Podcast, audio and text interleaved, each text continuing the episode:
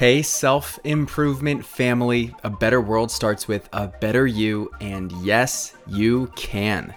So let's take another step toward your best self today. Something I want to encourage you to question is your relationship with stress.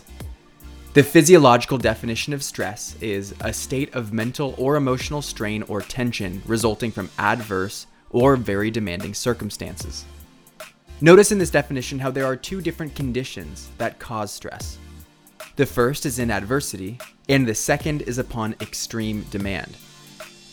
What's not nearly well enough understood about stress is that it plays a purpose in both positive and negative situations. As it relates to adversity, this is when something isn't going right, and the stress provokes concern, doubt, or worry. This corresponds with the first version of stress, which is called distress. Distress is associated with negative emotions like anxiety, sorrow, and pain. It's something that we want to avoid at all costs because it really affects our well-being. While that is a good intention to have, when you're feeling distress, it's simply indicating that things aren't where you want them to be in your life, and it's an alarm for change. So in that way, distress is meaningful and useful. The second circumstance is when you're doing something very demanding. This happens when you're working out hard, pushing yourself through a project, or doing something outside your comfort zone. We don't often equate this to success because the challenge experienced creates short-term moments of pain and strain, but it doesn't carry lasting negative emotions. But this is, in fact, stress, and the term for it is eustress. Eustress is the strain you experience when you place temporary demands on yourself, often intentionally.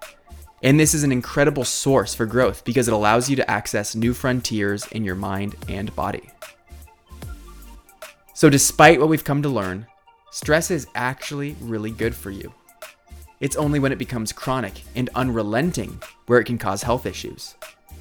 But once you learn how to manage it and induce it in controlled ways, you'll start to really see the benefits. Now reflect on both sides of this right now. What is causing you distress, and what is an opportunity for eustress? I'm Brian Ford, and the more you allow yourself to question the way you believe things to be, the better chances you're giving yourself to build yourself back up in a new and aligned way. You grew today. Let's do it again tomorrow on Self-Improvement Daily.